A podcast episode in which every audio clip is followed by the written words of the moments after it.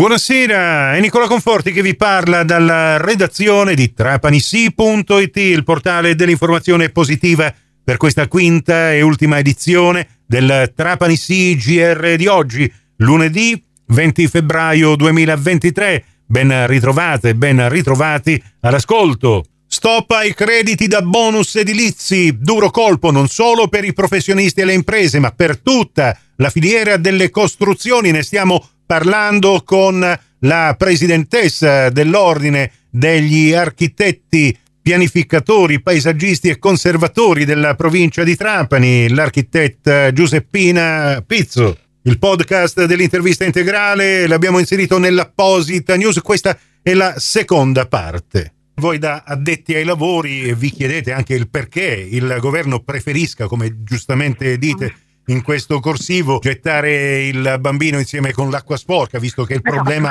è proprio quello che il governo non riesce a tenere testa a tutte queste frodi e esatto. allora cancella con un colpo di spugna quanto in effetti... Sì, eh, eh però dico, questo è un atteggiamento sbagliato perché potrebbe, cioè, su questo principio potremmo ragionare in qualsiasi settore della certo, vita economica no, del paese, che non è soltanto l'edilizia. Cioè, non credo ci sia un'attività economica totalmente immune da un rischio di eh, irregolarità o di illegalità. Ecco, Noi, perché, ovviamente appunto... siamo a favore della legalità, l'ordine degli architetti tutela sicuramente la figura dell'architetto, il rapporto con, con la propria committenza, tutela anche la società, però iniziamo un po' a soffrire di questo meccanismo che ci trascina e non possiamo subire ancora una volta inermi delle modifiche che di fatto stanno condizionando moltissimo eh, l'attività dei nostri studi professionali. Per risolvere il problema bisogna innanzitutto conoscerlo esatto. realmente da qui la vostra decisione di avviare questa indagine statistica. In che cosa sì, consisterebbe? È un'indagine statistica che ovviamente non potremmo condurre da soli, ma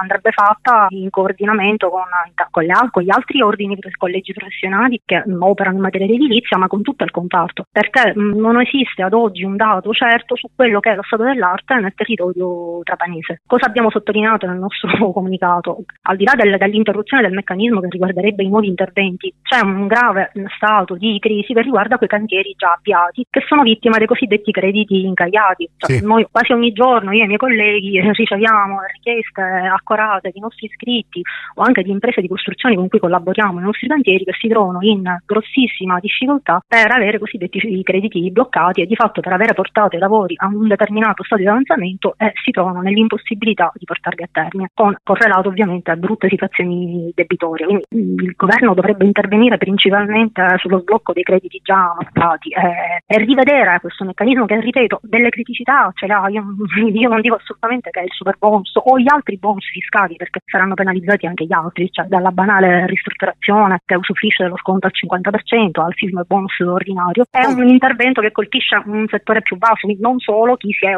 chi ha deciso di investire la propria professionalità nel, nel super bonus. Ma è un'indagine che ovviamente eh, riguarda anche gli altri ordini professionali. Sì, ma che dovrebbe... un messaggio. Ecco, ma, ma, che voi lanciate giustamente il messaggio, ma eh, questa indagine dovrebbe realmente aprire un serio confronto sul costo delle materie prime, appunto, esatto. che poi alla fine è anche la base di queste speculazioni di cui stiamo parlando, no? Sì, ed è ovviamente un, un, tema questo che colpisce non soltanto chi vuole soffrire dei bon fiscali, ma chiunque voglia fare un intervento sul proprio immobile. Pensiamo per esempio alle nuove costruzioni che non hanno diritto ad alcuna agevolazione fiscale, ma che sono pesantemente eh, colpite dal caro prezzi. Che in media oggi costruire un immobile costa intorno al 25% in più di, di un anno fa, di fa. Il fenomeno riguarda, è molto complesso e riguarda tutta l'attività del comparto comparto edilizio, non soltanto quello del, del super bonus. Siamo mh, mm, decisamente in grande apprensione, anche perché eh, ci troviamo in questa situazione dicotomica, possiamo dire. L'Europa sì